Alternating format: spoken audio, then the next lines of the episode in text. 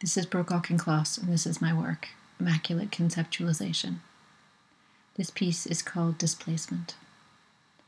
This piece is for the thousands of women who disappear every year from roadsides and bars, from dorm rooms and secluded forests.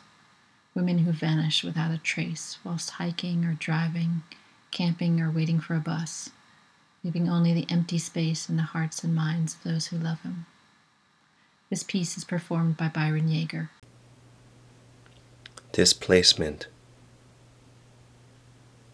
In the center of a large gallery space, 20 feet by 20 feet, is a transparent glass bathtub completely filled with water. As you enter the gallery, an attendant hands you a doll made of unfired, pale white clay. Each doll is unique, a perfectly formed, miniature of a real woman with detailed clothing and hair. Each face has defined features a string of pearls, a ripped t shirt. Each one is a person.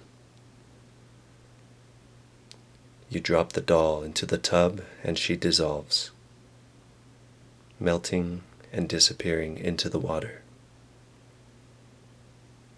She leaves a trail of dust in the water as she settles into the layer of heavy gray sediment that lingers on the bottom of the glass tub against the white gallery floor. The only sound is the gentle lapping of the displaced water as it spills over onto the floor.